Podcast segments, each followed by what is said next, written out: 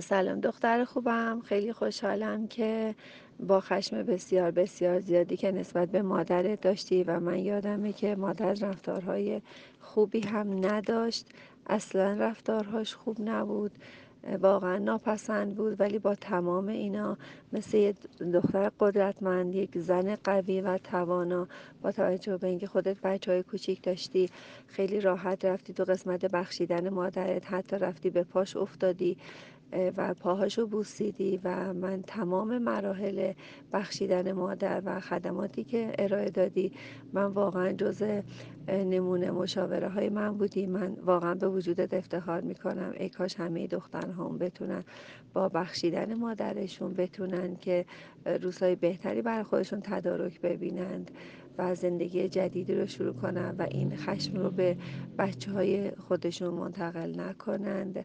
واقعا به تبریک میگم گاهی وقتا خشم ها میاد راست میگی کاملا درسته. گاهی وقتا واقعا نصیحتاش دیگه آدم واقعا دیگه نمی‌تونه تحمل کنه.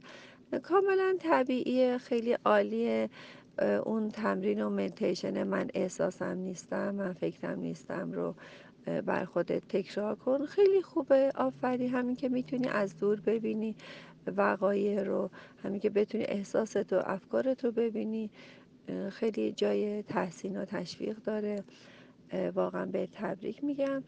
مراقب رفتارها و روابط بچه هاتون با همدیگه باشید.